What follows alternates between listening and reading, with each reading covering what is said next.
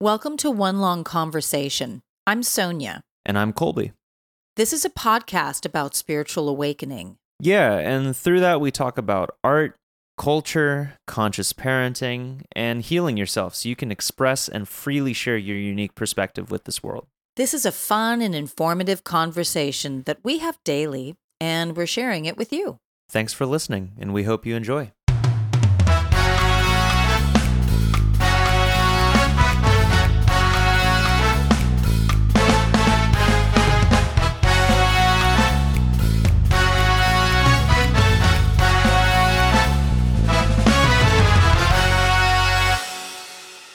I believe that the body can heal itself 100%. But I guess what I want to share with that, because I'm always catching myself in those mental programs, is with my eyes.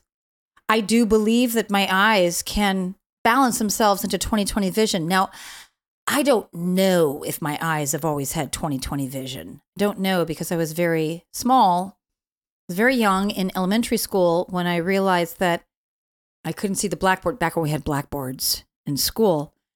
So it's been a long, long time since I can remember seeing clearly with just the naked eyeballs.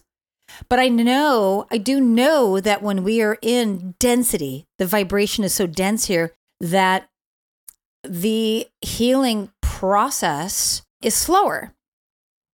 So we'll see. But my focus is always on the eyes being clear.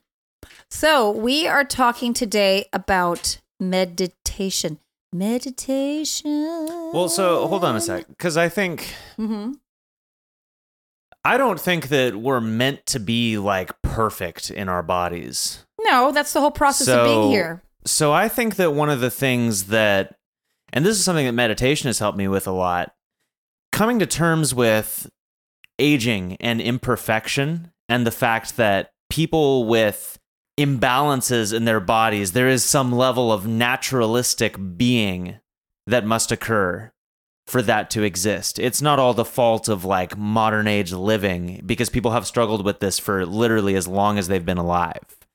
It's, I think, very, very important to come to terms with the slow process of age towards death because understanding that our time here is finite is part of what gives this time its vitality and its power and its ability to instill meaning into each breath. That's something that I've gained from meditating because before I was very fearful of death, of age, and I didn't even I wasn't even consciously aware of it. It was something that had been programmed into me and I wasn't even aware of it. And so I wouldn't even think about these things. And I would tell myself, no, no, no, I don't have a fear of death. I'm fine. I'm fine. I'm good. But it wasn't until I was forced to reckon with those subconscious sort of triggers the idea of dead people, graveyards, um, the way that society talks about death and then my avoidance of real death that happens around me my avoidance of Julie's death my avoidance of thinking about people around me dying just removing myself from the process entirely and putting it onto other things saying oh no no it's because of this it's because of that you know? Not actually confronting the realization of of death and aging as being natural forms of of existence. That was when i realized that I had a I had a mental imbalance, and that mental imbalance was preventing me from accessing a level of vitality and presence in my life. And when I did come to terms with that, when I acknowledged that these imbalances do exist for a reason, and it's part of the understanding of isness to accept those things as just a part of life, when I came to terms with that, then I realized that this little mortality thing that I've been struggling with, this is, it's really like the most powerful reason to live. It's like why we want to be here is so that we can overcome the struggles that we're born with from birth in one way or another, whether it's mentally or physically. And I think the really hard physical ones, the ones that are like, you know, genetic or you suffer some sort of accident or something like that, I think that those are the ones that you really have to like find that you have to find that acceptance and that love for living as you are within yourself. So for me, meditation had showed me that. It's part of how I came to terms with the fact that I was losing my hair. You know? It's like it's something that most men on this earth struggle with and genetically have struggled with for years. But I realized that I had a perception of what aging was that was fed to me by society. Because we we live in a society that is so fearful of aging and death that we literally find the prettiest people and we idealize them. We do that for our entire lives pretty much. And we have since like the beginning of commercialism whether it be in like newspapers whether it be like models and like you know pinup magazines. It's like whatever you see you're going to probably see the most physically attractive most physically fit most humanly perfect quote unquote version of existence. Because that's what sells because people want that for themselves. But what they don't realize is that's not most people's experience. And that's never really been most people's experience. Because we're not we're not physically perfect beings defined by having a wonderful jawline, a perfect hairline, 20/20 vision, uh, you know, no genetic imbalances. We're we're individuals, and individuals are gifted in much more abstract ways than these aesthetic sort of things. So really what we've done is we've removed ourselves with our own fear. We've used our fear to remove ourselves from accepting isness. And I see that reflected everywhere in our society. I see that people are afraid to be themselves. And so they want to be this thing that they idealize. And they look for that thing in other people, in external things. And they say, this, this, that will give me this. Whether it's Botox, whether it's instilling yourself into the mind of someone that you're watching vicariously through whatever media you're consuming or whether it's like some miracle you know heal aging thing you know? It's like it's the same thing. It's these are all ways to remove yourself from understanding that you are an individual with an individual story who suffers individual things and the real abstract way that you can understand that and define that for yourself is just coming to terms with what is through your breath because that's what being here is all about. So, with meditation, I began doing the the classic of what I I don't even know if I learned it. I think it was just shown to me in my dream time when I was 20, the year that I began really seriously cleansing my body when I lived in New York City.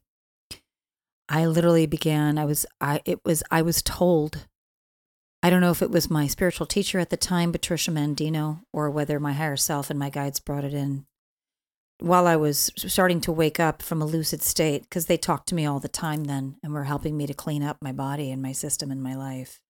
I began to just sit down. I don't think I was palms open. I didn't know anything about yoga back then. I didn't even know the word yoga. Maybe I knew the word yoga, but I didn't know what it was. I began to sit down and breathe and try to focus on the moment, which at the time was impossible for me. I was so caught up in my mind. And I'd fall away from it and I'd hear, go back to it, which was coming from within. And I would go back to it. And I probably was trying to do it every day. Then I'd fall off to every other day. And then it kind of fell down to once a week and it'd fall off, then I'd come back to it. There was that whole rhythm of that. And it just kept coming back in. I, of course, would do the traditional, you know, what we think of as the Tibetan monks sitting or, or classic masculine yogis sitting, breathing, listening, being. Very hard for me. But I continue to do it.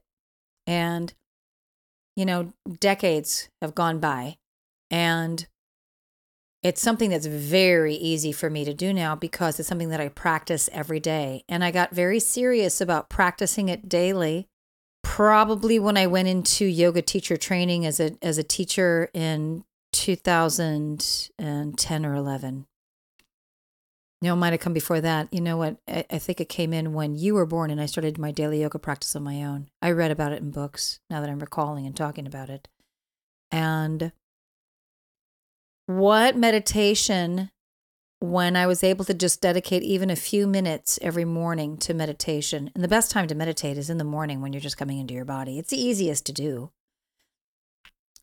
I was able to, it's almost like I was an eagle up above surveying the land below me.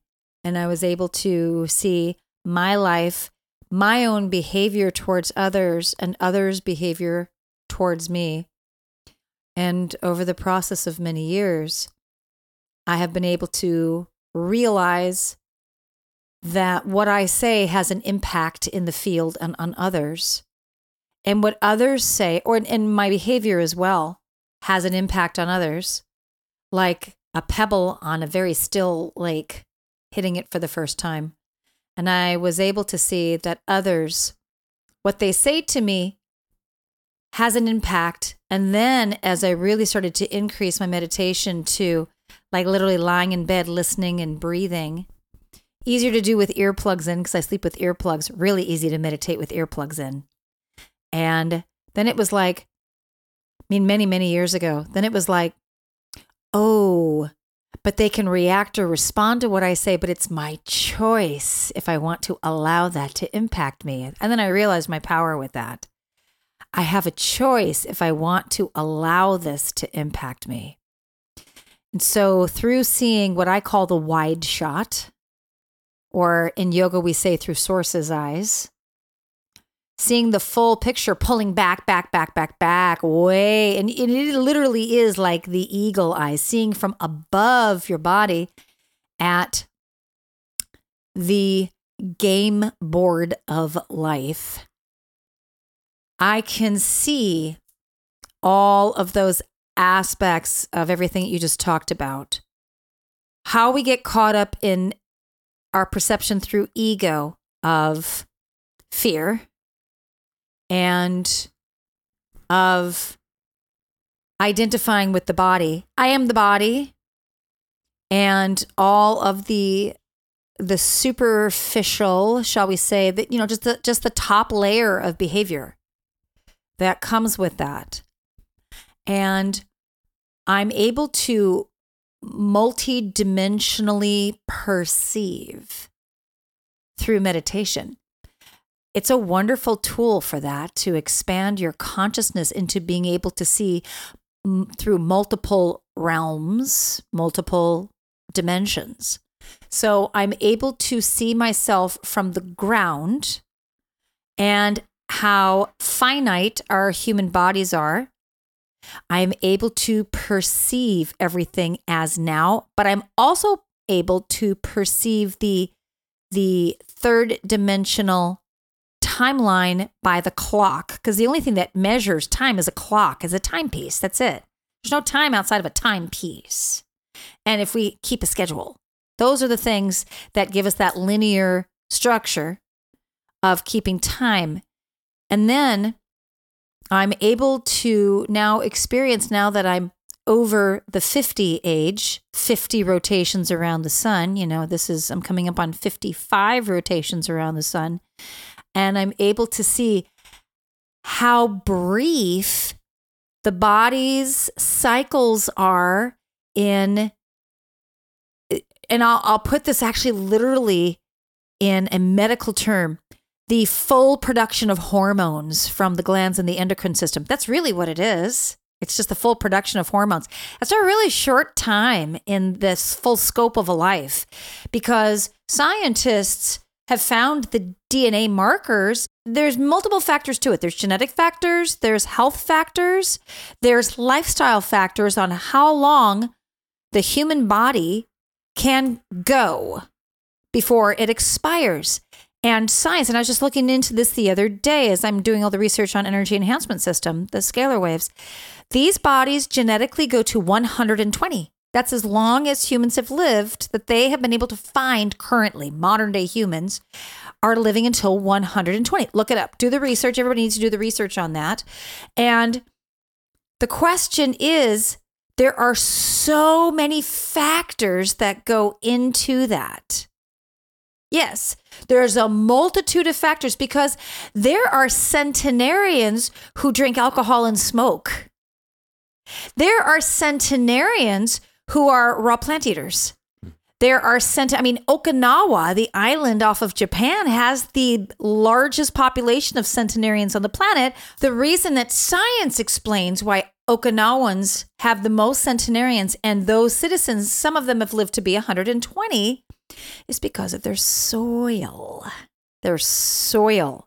Now, I just watched a couple of videos on this, and one was uh, some science thing, and one science thing on on YouTube, and they, you know, bunch of bunch of geneticists are talking, and they got multiple Okinawans from multiple ages to test their blood and the you know flesh on the inside of their cheek and things like that, and what they found and okinawans drink rice wine. They drink a lot of they drink a lot of alcohol so that's not it.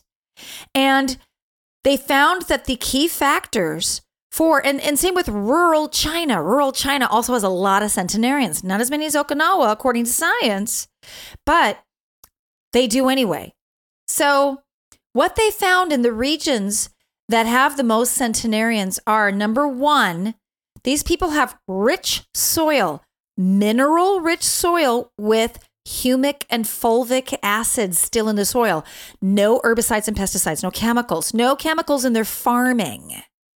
So they have a healthy gut biome. They also eat incredibly naturally. They have a high fruit vegetable diet.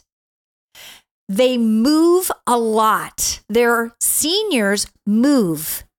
In Okinawa, seniors play. They play cro- this croquet type game outside. They play together.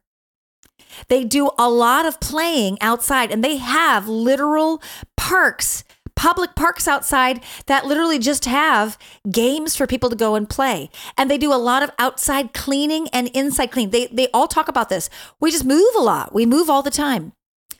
Um, they have rich community. They all come together with each other. They support each other. Another thing that Okinawans talk about is they accept their differences. Same with rural China. They also accept their differences. Everybody has a voice, everybody has a perspective, and they honor all of that, even if they disagree. They honor it. Everybody is honored for their voice. So I was just watching these videos on this and I was like, oh, there it is. Hmm. And they live as communities. So the seniors are not segregated from the other generations. All generations come together, and if they want to live together, they do. Their government in Okinawa is actually very supportive of all of these this lifestyle. That's another thing. Is they're one of the few governments that actually supports this lifestyle. Hmm. So all of those came into play. Everybody in Okinawa spends a lot of their day outside in nature. They yeah, they have tech there. Of course they do. And they have automobiles there. They have all of that. They they have a low level of pollution, but those are the key factors.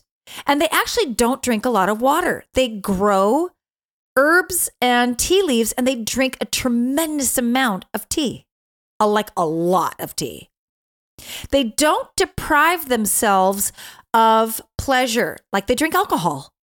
They eat sweets, but they do it in joy and they do it together. Yeah. And I noticed that. And so the same you'll see with rural China, same exact lifestyle, exact.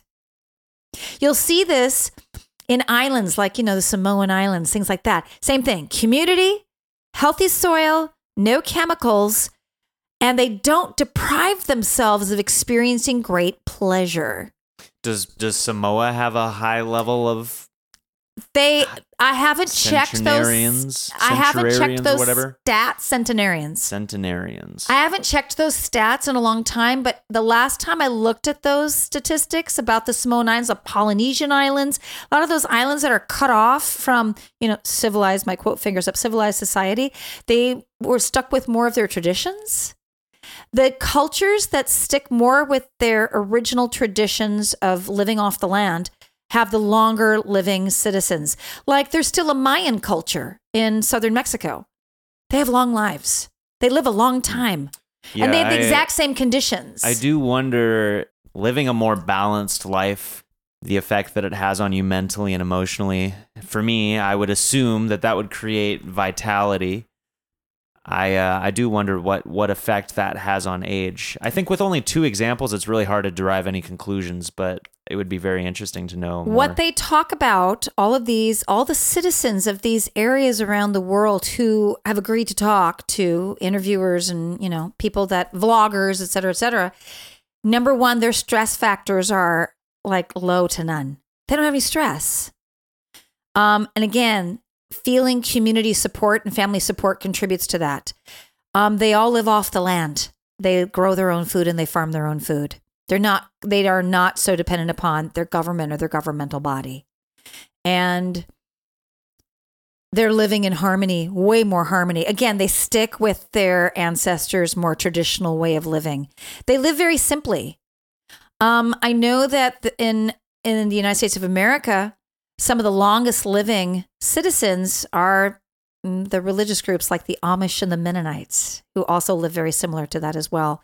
They do have more seniors, and they are their seniors are healthier than your average Americans who are living a very high stress life, who are cut off from each other more, who have less community. We're workaholics. We're, you know, we're worshiping the almighty dollar. And it's not to say that the Amish and the Mennonites don't experience some of that, but they have been heavily interviewed now. Heavily. I mean, Peter sent to, but I forgot his last name. Santenello. Santenello. I love that guy. I just have to remember his last name. Sorry, Peter. Um, he- I mean, he went into that culture, and he said, "What's what's the one number one thing that you see about the rest of the United States of America that you would say no to?" And that one farmer said, "The stress." The stress, the stress you all live under. He's like, and you know, and their their young people are allowed to go out and, and try to live like the rest of Americans. And he's like, you'll find that most of us come back to this society because the stress that you people are under. No wonder your lifespan is so short. Yeah, I you know, and I I definitely do think that it makes a huge difference living. I mean, we we talked about this before. Living under living under extremely rough mental conditions. I mean, it it just lessens your quality of life. So why would the body really work super hard to support you if like the brain is like suffering so heavily you know it seems like you would have lesser physical performance uh, if you lived in really really hard conditions.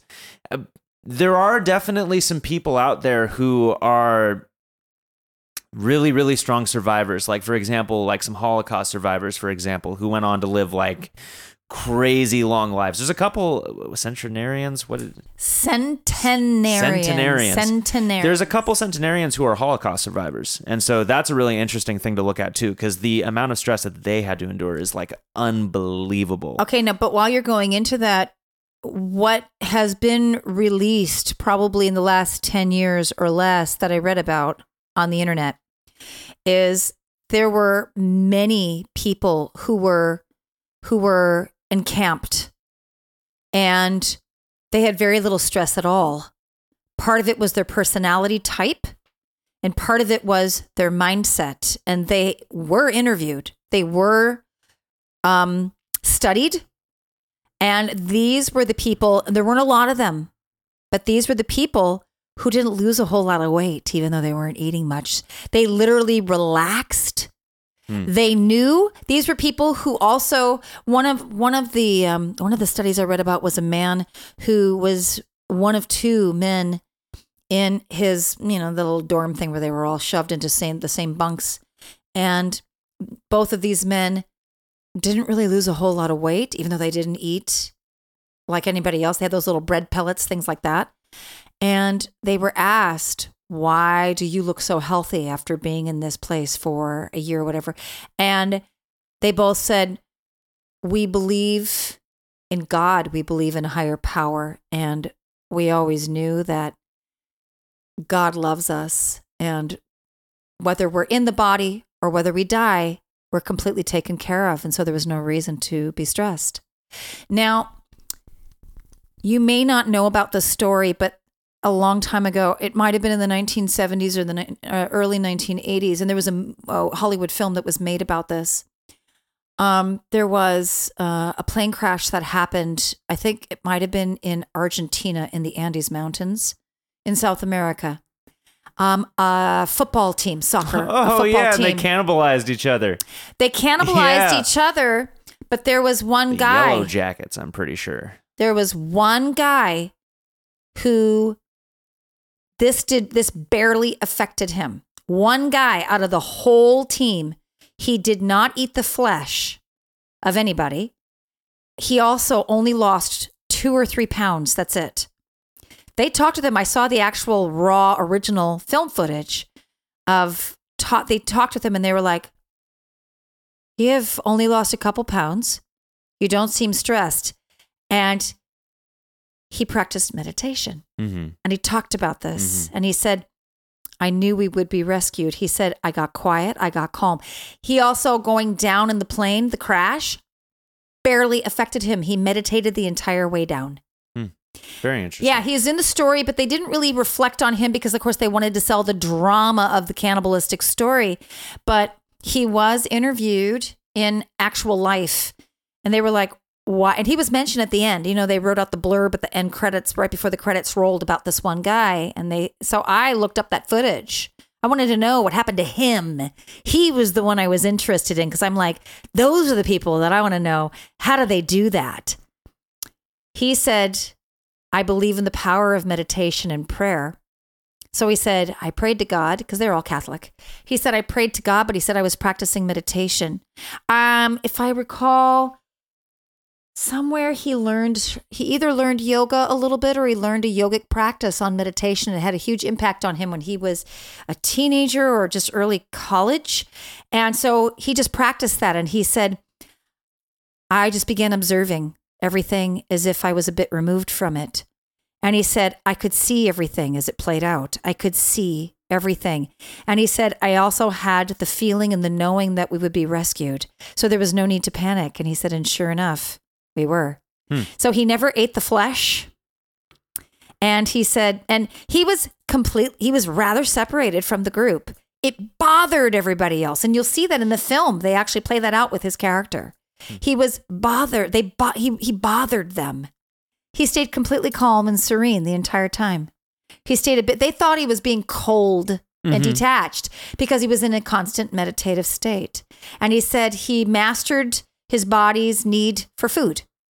Because of that, he just ate snow in order to get water and sustenance, but uh, he didn't, he's the only one who didn't. And to the time of making that, f- uh, after they made that film, um, they he stated he was interviewed and he stated they still they don't speak to him. They did not speak to him after that after they got rescued, and they still do not speak to him to that day. Wow. Interesting. Yes, where he said that experience pushed me, and he said this into a state of enlightenment. So he went into a regular meditation practice, and I think he became a teacher. Hmm. So these are the things that meditation show us. Now, also, the majority of Okinawans are Buddhist, and, and Buddhism has a strong meditative practice and a daily chanting Mm, practice. mhm. Absolutely. And you can use, and so, you know what? What I want to do for a moment here is to go into the different types of meditation because there's not one way to meditate. There's so many different ways to meditate, and I practice so many different ways. You can use sound. Like in yoga, we use Om, Om, A U M, or O M is the, is in yoga and Sanskrit called the primordial sound of all. Om, Om, I used ohms for a while. yeah. So Om brings you into the now. It brings you into your heart, into your presence, into your center. It quiets the mind. So I always tell people, my clients who are having a hard time meditating, do sounds, do vowel sounds. Um, the the Sanskrit sound for the heart is um, oh my gosh, and now I totally forgot it. Is it yum?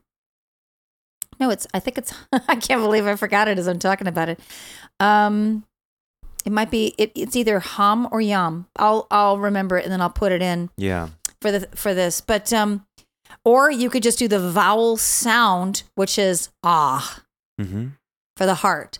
What I would do, one Uh, of the things that I really like doing, I I practice using sound for a while, and the reason why that practice worked for me is because it f- caused me to have to focus always on what I was doing in the moment. So all of the different all of the different ways that you can get into meditation, there is really no limit on the amount of ways that you can like get into it. It is literally all about finding a feeling. And once you find the feeling, you will know exactly how to get to it again. And it might change for you because the mind might start to creep in and, and think about it. You have to be very aware of your own awareness. And it's interesting because the biggest thing with meditation is it's you you you can't try. When you try to meditate, you fail. So all you do is you sit. Sitting is easy. It it it helps people to enter into a more relaxed state. You know, you can really meditate doing just about anything, but this is this is how I found is a really easy trigger. You just sit, you close your eyes, and you start to become aware of your thoughts. You start to notice what your thoughts say, how they approach your now, and how they leave your now. And you don't dwell on one thought for too long. If you do, that's okay. You always have to maintain a state of that's okay. So, one of the things that I think people trip up on a lot with meditation is they they start focusing too much on oh man i was really thinking about that thought for too long and I, I i i shouldn't be doing that. And then the mind starts to loop and loop and loop and it says oh no i'm not doing this right. Oh no but they said i had to let go of these thoughts and now i'm sitting here thinking. And and you can hear as i'm saying this this is what the mind does is it it criticizes. A lot of people get stuck in that self-criticism loop of thinking that there's a certain set of steps that they have to take to achieve meditation but really, meditation is just the accepting of your now moment in its fullest state. So I'll always be an advocate of practicing meditation in a lot of like unlikely circumstances. One of my most powerful meditations that I've ever had was when I went on a hike um, to a, a very popular butte in our area and I I went up to the top of the butte and I was really hoping for like a peaceful serene meditation but there were a ton of people up there so I was like damn it I'm to have to meditate in all these people in front of all these people and there was a part of me that was like a little self-conscious about that and these people were also talking and so I was very like man this is not ideal. It wasn't what I wanted. But I realized because I had achieved a meditative state before I realized that if I didn't meditate I would really be failing. So I realized that I had to sit down and I had to go through with it because that was me actually practicing meditation, accepting my surroundings in their fullest. And so I did. And I, I sat and I meditated and I just kind of and I, I had the the the thoughts creep in, you know, the oh like what if people are looking at me weird? Like what what are like are they saying things about me? Are they talking about me? And I just let those thoughts go. I didn't I didn't try to push them away. I didn't focus on them really at all. I just kind of, oh yeah, you know, nodded at them. Oh yeah, that's there. It would go away on its own accord.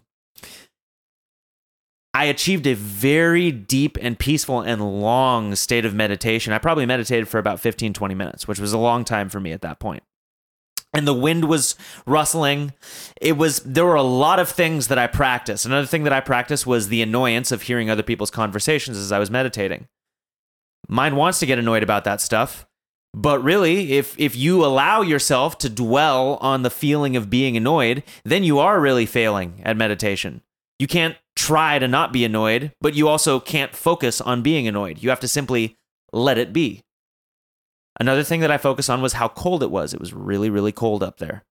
And there was, of course, the thought that came in oh, this is uncomfortable. I'm cold. Yet again, same thing.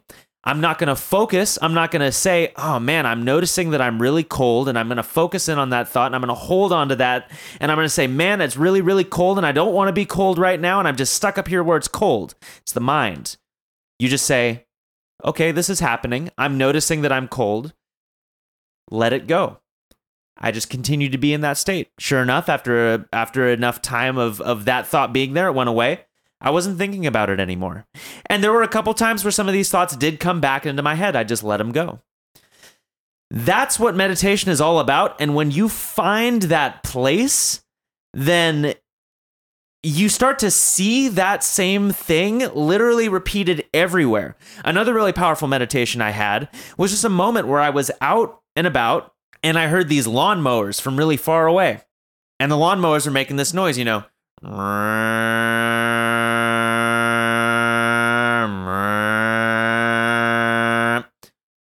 Very, very annoying to the ego that wants control over everything and says, oh no, I can't have these in my space. I can't have these in my frequency because they're disrupting, they're distracting. They have power over me. The ego loves to do that. It loves to say what things have power over it, so much so that it will literally go to any length of, of, of whatever to complain about it. And the problem is when you build up the habit of giving in to your ego in those moments when it feels dissatisfied, you are empowering it to disempower you.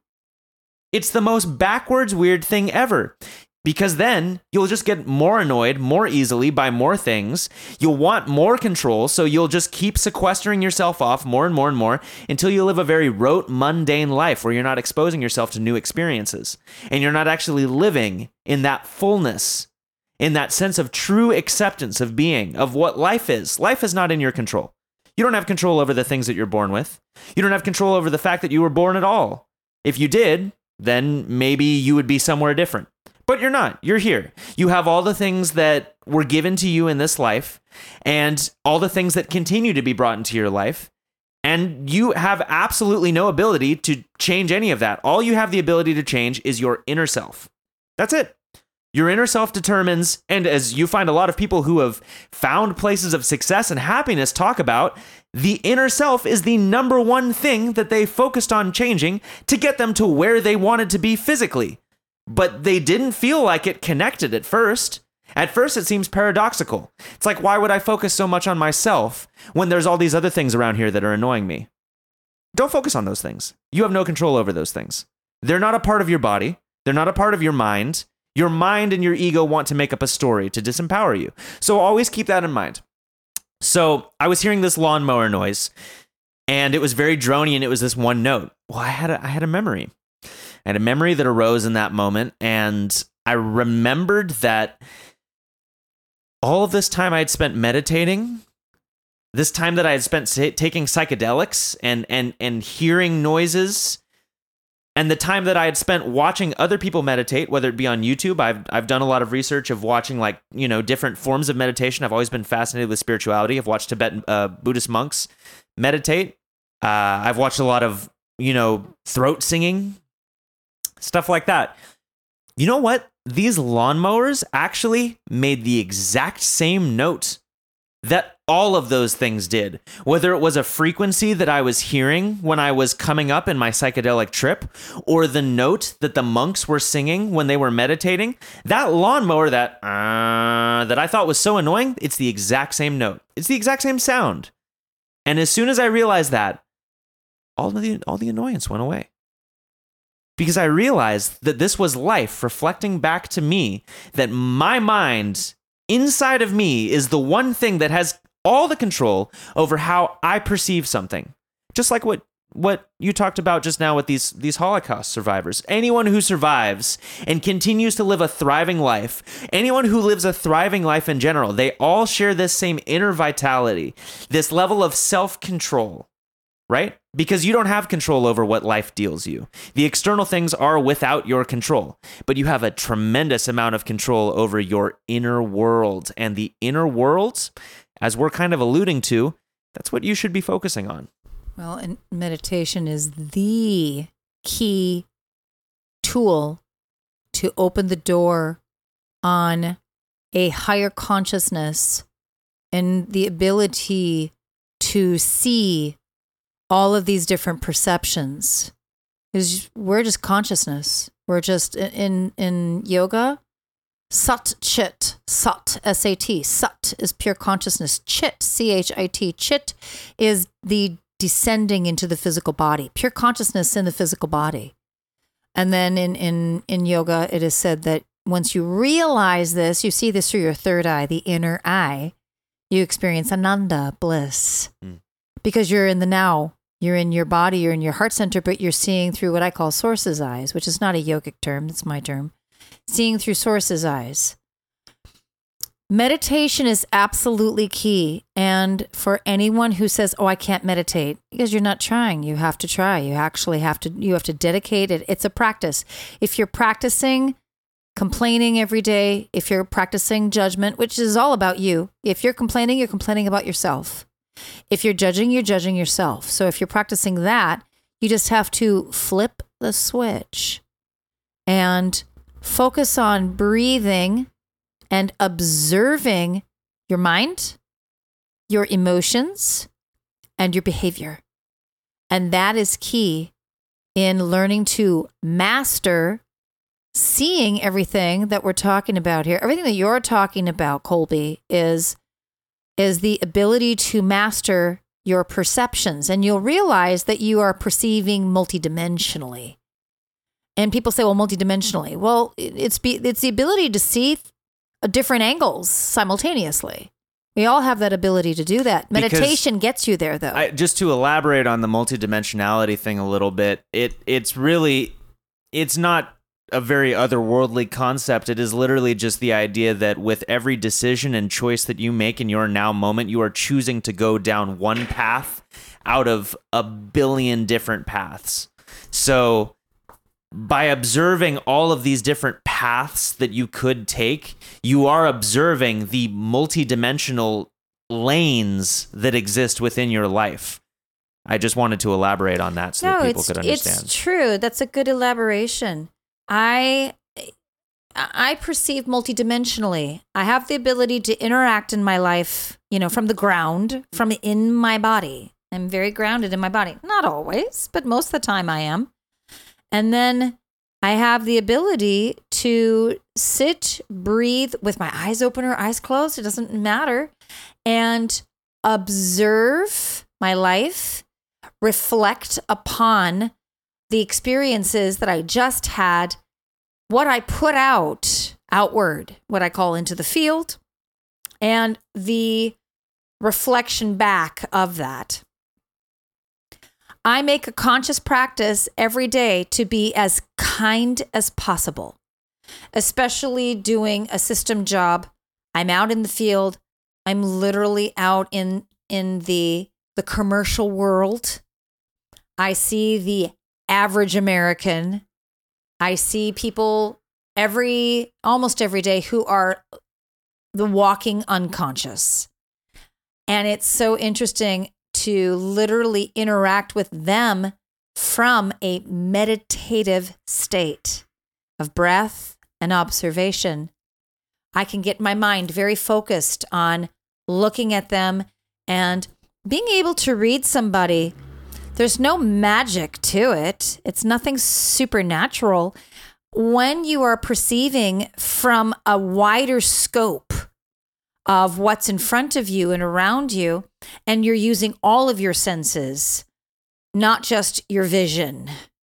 When you are feeling the energy, when you're listening and really listening finally, which means you have to quiet your thoughts, they have to go up above.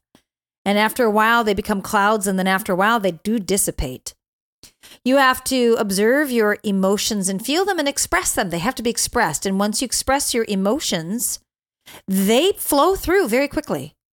And when you are perceiving others who are what I call the unconscious, you can see everything about them because their literal expressions on their faces and on their bodies are showing what's going on with them internally, even though they think they're masking, they think that they're hiding that. This is how we can be psychic, empathic, and intuitive. Meditation gets us there. I am very psychic. People will have a session with me. I'll just go with that because that's so easy. People have a session with me and it's on Zoom. They come on screen and I can see if they're holding on to sadness, grieving, rage, exhaustion, fatigue, if they're malnourished. I see it on their physical body as if they're just wearing it. It's literally like they've put on a mask that's just fixed onto that emotion. And I will see the words come off of their body, literally in my vision. I'll see like an almost a daydream image of the emotion coming off of them. And it just looks like that's what their physical body is. And so I'll get a prompting off of their image on screen of what they're experiencing. So people will share with me. I'll ask, So, how are you? Why are you having a session today? And people will start to give me a story. And what they're really experiencing kind of begins pressing at me urgently and I'll let them talk. Sometimes I have to interrupt them because it's so urgent what they're actually experiencing, which they haven't gotten to yet, and telling me because they're so busy telling me a story that I'll say, I see your sadness. Why are you sad? And then immediately they try to mask, and I'll say, No, you can't mask sadness because you're holding. Then I'll. There's some people who that I I'm comfortable with who have uh, uh, have had many sessions with me, and I'll just say to them, just so you know, your entire face looks sad. I'm just seeing sadness. And they're like, oh, what? How can you see that? It's so obvious. It's just like looking at your eyes and seeing they're brown. Your face looks sad. What are you sad about? And then here comes the tears.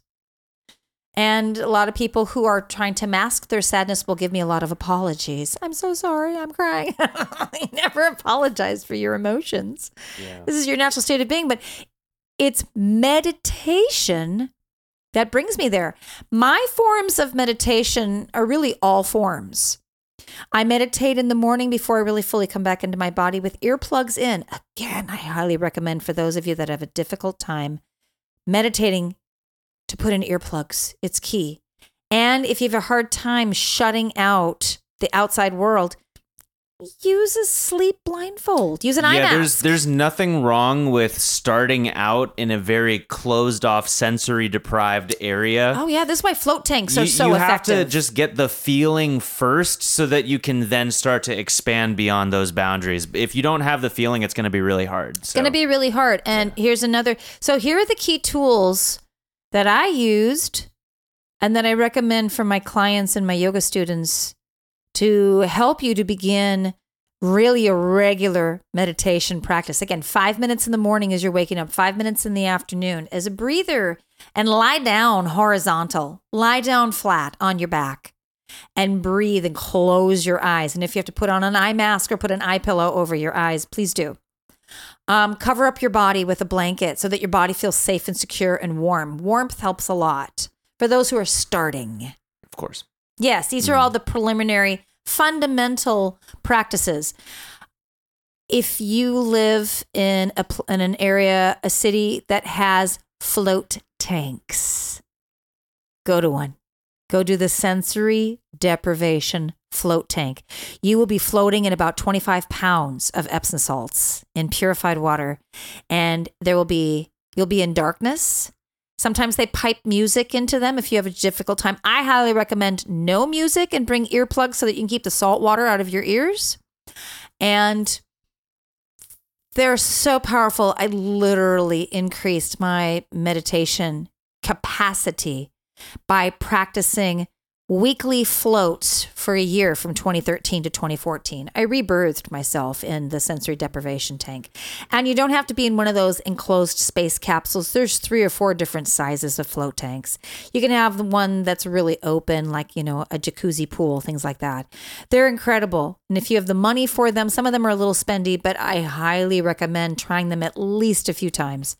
They're going to they're going to show you that you can easily quiet your mind by shutting off the sensory stimulation. Because when the nervous system is in a sympathetic state of adrenaline, meditation is almost next to impossible yeah. unless you've been meditating for a long time. Yeah, then you can I would say that in addition to the sensory deprivation float tank idea, kind of, you know, you mentioned this earlier, uh, if you're starting out, meditate either when you've just woken up in the early morning or like literally still laying in your bed or shortly after that period of time.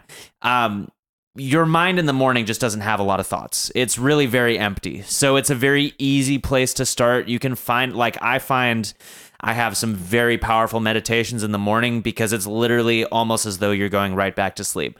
Um, but the difference between it's like an almost sleep state. I was going to say the other thing that is really f- interesting to practice, it's a little bit harder, but this is something that will really test your abilities of awareness because essentially this is what we're talking about through meditation it's just awareness if you can try to practice being aware of the process of going to sleep like the state of being in between awake and dreaming if you can be aware of that place if you can be aware of what is going on in your mind i mean if you think about it i'm sure that you're probably not conscious of what it's like to be going to sleep. Like I know I wasn't until I started really practicing this. I, I, to me, I think I'd never really thought about it. It was always it was always just kind of like one minute I'm awake, the next minute I'm asleep, and then I wake up again, you know? But there is a whole like in between stage that's really you can literally feel your consciousness slip off and it is it's just a meditative state and it's really it's fun to play with. So I would highly recommend practicing that as well, just being conscious and aware as your brain starts to let go and let you slip into the state of sleep.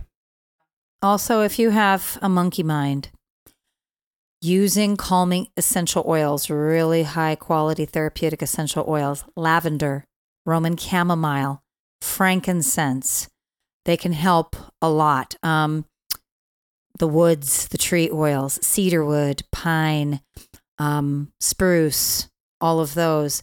They're very, very helpful. You put them on the bottoms of your feet, behind your ears, and you smell, and they can help you to stay right here, right now, and calm your mind. Anything that's going to be really relaxing. Also, herbal teas that are relaxing. Same thing. The chamomiles, lavender. If you are, if you're a kava person, I'm not a, I'm not a proponent for for drinking kava. But if you do, if you're a person who really like, if you have, if you've just, if you've suffered from PTSD, post traumatic stress disorder, kava is going to be a very powerful route for you to try to calm your mind as much as possible. Your your your endocrine system needs that kind of alchemical um, power, shall we say?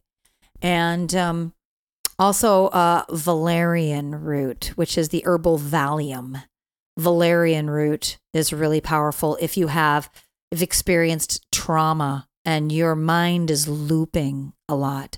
It's also very powerful. Um, you could take it in tincture form and also drink the tea. Ingesting it is is always the the most powerful. So for those of you that have a hard time being still, because this is a common thing that I attract people because I have had a hard time being still as well. I'm such a mover. For those of you that need to move a lot, especially those of you that have mercurial minds, if you've got a lot of Gemini or Virgo in your chart, um, moving as a meditation. Go out for a walk, but no phone with you, no no, you know, I don't even know if they do iPods anymore, but no, don't bring any music with you. Do they still do iPods? No. No, okay. I I was just like I dated myself there, but no, I mean that's more recent anyway. Eh, but it's all good. No, I mean I, I if I had said Walkman, uh, honestly, iPod uh, technology has sped up so much that iPod does seem very dated at this point. It but- does, but it doesn't date me. Uh-huh. and Walkman does. No For sure. Walkmans, no headsets, no AirPods, no. Yeah, yeah. Yeah, like walk outside, techno- technologically naked. hmm Make sure that you're just outside, away from the tech, and breathe. Like get yourself on a brisk walk so that you have your body has to breathe because the breath is key for getting all systems to calm down, get parasympathetic nervous system to start kicking in so endorphins kick in because when endorphins kick in, relaxation happens and look at nature and look at the houses and look at the buildings and look at everything around you. Look outside. Focus on it. Another great practice is focus on everything without labeling it and analyzing it. Mm. Look at nature through child's eyes. What? How did you look at nature when you were a little kid? hmm You looked at Mhm. nature. You just observed it. It just was. Trees weren't trees. You were taught that trees have the name trees. But when you were little, everything just was. Mm. As we're as we're small children in the first seven years of our lives, we're in a natural meditative state all the time. Everything's new and we're just observing Yeah. and breathing and experiencing. Yeah. Also, another key for those of you that are having issues meditating, when those of you that drive, when you're driving a car, no radio, no music playing, nothing. Quiet, breathe, observe, and focus on your destination because you're training your mind to focus on one thing. When you can focus on one thing, it literally opens up your perception and you can focus on that one thing from multiple perceptions. This increases your ability to be in a higher state of consciousness and and to perceive through multiple dimensions. Hmm. You look at one thing, you focus on where you're going and then your mind will start to open up on all the other different aspects of that one place, that one location. It all leads back to the oneness. All it's like a web. It's like mm-hmm. this whole grid. So this is what happens to me. I'll be driving somewhere because I don't listen to anything when I drive. I will drive somewhere and I'm focused on that one thing. I'm going to a location and my mind will suddenly catch onto a frequency that has a different perception about that place that I'm going to. And it will all be revealed to me, all of these different pieces of information on that one destination. And then I'm like, I'm totally getting information about this. You're getting it from the higher grid, the whole grid. This is how I'm able to see one person, but get past life perceptions on them and get other information on them is I'm focused on one thing and that opens you up to the morphogenetic field where all of these other aspects that are connected to that one thing reveal themselves to you. And you get this higher perspective of all of this is connected to this one thing. You increase your psychic awareness through meditation. I had an experience once during meditation where I was I was meditating um I was meditating out near a a forest, kind of off the beaten path. It was just in the center of this this forest. Um and I just kind of picked a spot and I sat down and I thought it would be really nice to meditate. And I was having trouble getting into the the place as as I like to call it. And I was trying to like I was like, hmm, like what is what is preventing me from like getting into this spot right now? So I was just kind of observing.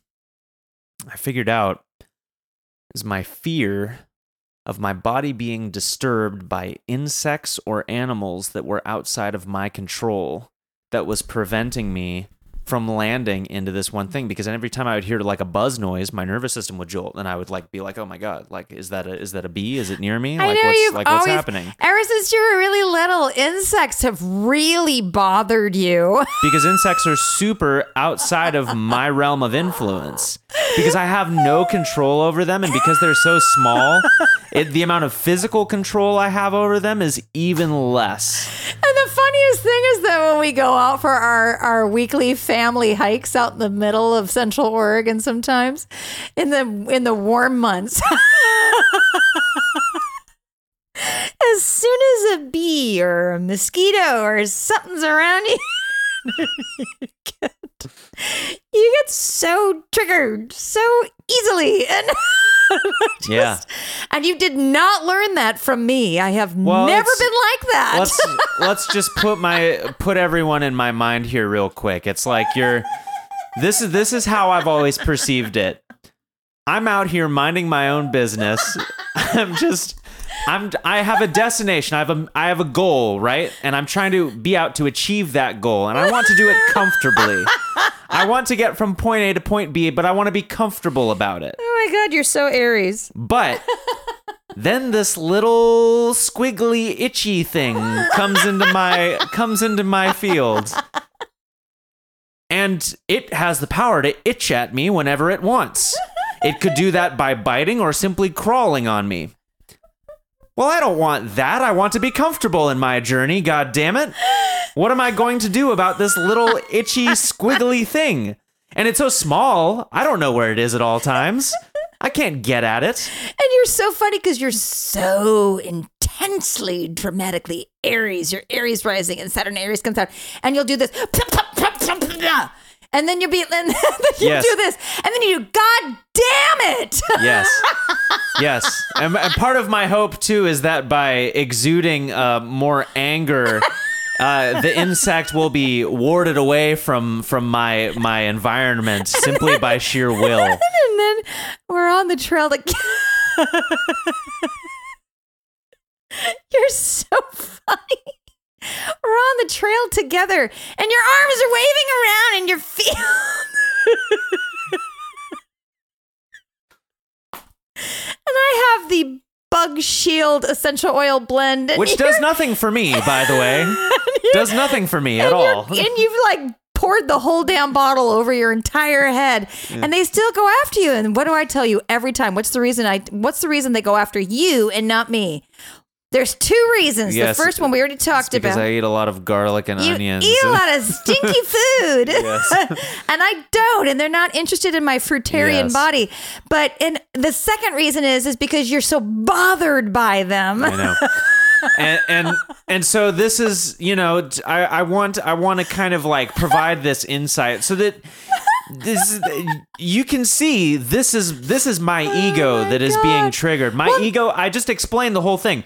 My ego Oh, doesn't like my ego ha- feels it looks at life through a destination perspective. There's a journey. I see life as a journey. And then, Moon and Cancer, I want to be goddamn comfortable on my fucking journey. and then and then you wave your arms around your hair is flying everywhere you're so mad and you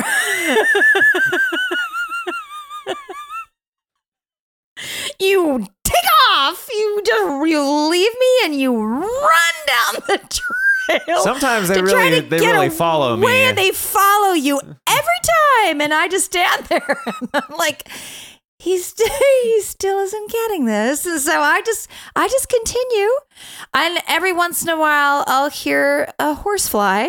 We love horseflies so much. I'll hear a horsefly past my ear and i'm just like i just do this. No you're not interested in me I'm not, I don't have decomposing food in my gut. You're fine. And it just moves on. Sometimes they circle around me and it's just like, yeah, whatever. But I get to you and you're standing there and you're so exasperated. And by the time I get to you, you still have the bottle of bug essential oil blend and you are just massively shaking it out on your hand and putting it all over you. And then you're just mad. yeah. It is the funniest thing. And it has been going on for since you were a teenager. I Yeah. remember you doing this since you were a teenager. This has been going on for so long. Yeah, I've I've so funny. not not really too fond of of uncontrollables in my life. I won't even say it's not insects. I love insects. Um, you put an insect in front of me and it's in a like an environment that I have control over and I love it. I know, it's, it's literally control. the it's the it's the control factor. It's the It fact is. that I don't have control over it. That's It what I don't like. It's And- the control, and it took. I had this, but I didn't have this with nature. I've just always loved being in nature. I had this with some certain life circumstances and with some people, and it is literally through it's through my daily yoga practice which of course begins with meditation. And i have two different types of meditation. I do just the regular in the morning just relaxed meditation as i'm coming into my body but i also do a very deliberate chakra clearing meditation and an auric field expanding meditation deliberately before i start my strong um, yoga poses asana practice every day and through that it's been going on for so long now. Through that, I have been able to step back and step out of my ego's want for controlling life. It's also just through, you know, obviously, it's through longevity, it's through experience that I've seen. All right, I can see my patterns. Meditation helps you to be reflective. here are my patterns. Here's the type of man I'm typically attracted to my father and my brother, in the worst way. so, seeing them and seeing my work life and seeing it through the eyes of the lens of astrology and numerology and my diet, you know, the plant based, raw plant based diet. First the vegan diet, then the raw plant based diet. Seeing political, no political, because I've never been political, but I tried, and seeing how, you know, just like looking at all that through parenting, through being a wife for, you know, almost 18 years, through being a mom, through being a healer, through being a performer, through being a daughter, through once I was I was once a sister you know, things like that. Through all of that and seeing all those different roles, meditation is what shows you that so that you can see I play and have played all those roles, but none of those roles define me. I'm not those roles. I can play those roles and learn through experience more about myself, but I'm not those labels. Like, there are people who will call me lady or ma'am or I've been called Mrs. And I'm like, and none of that fits me. I don't identify with being a lady. I've been called woman. I don't even identify as a woman, even though this is a woman's body. I don't identify with my body. I don't identify with my name. I don't identify with my gender, even though I happily live in a feminine body and love my feminine body. I don't identify with any of that. How I got to this place where I don't identify with any of that is through meditation. So that if somebody calls me ma'am, I kind of chuckle. If I'm called, hey, lady or lady, I don't respond because they're not talking to me until they're like, oh, yeah, I mean you. Oh, and it's kind of comical to me. Even though I use astrology terms so much, I don't identify as a Gemini or Virgo ascendant or moon in Capricorn or moon in Sag in Vedic. I don't identify with any of that. Or Taurus sun in Vedic. I don't, because there's so many different, I don't identify with being born the year of the monkey. These are not things I identify with. I find those to be useful tools as a lens to look at my behavior through that to learn more about myself. Meditation helps you to see your ego so that you stop taking anything personally. Everybody's coming from their own lens, period.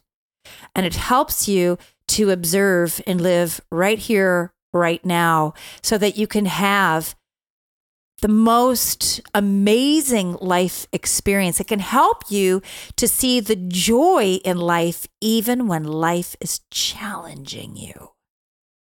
Thank you so much, everyone, for checking out this week's episode of the podcast. Uh, if you have any feedback, we would love to hear it. So you can leave us a response on our Q and A forms, which I know you can find on Spotify, I don't know if they have them on Apple, but I would check that out or any of the other platforms. Or we have a Patreon group where we do a one hour long Q&A session every single Sunday. So you can find us on Patreon, uh, Patreon slash one long conversation. And we would love to hear from you. We'd love to get you involved in the process and uh, heal everyone collectively. That's that's sort of the goal with this is inner healing for the self, for the collective. Uh, let's just find the best way to do it, get it all out there, and uh, move forward. So, thank you guys so much, and we will see you for next week's episode.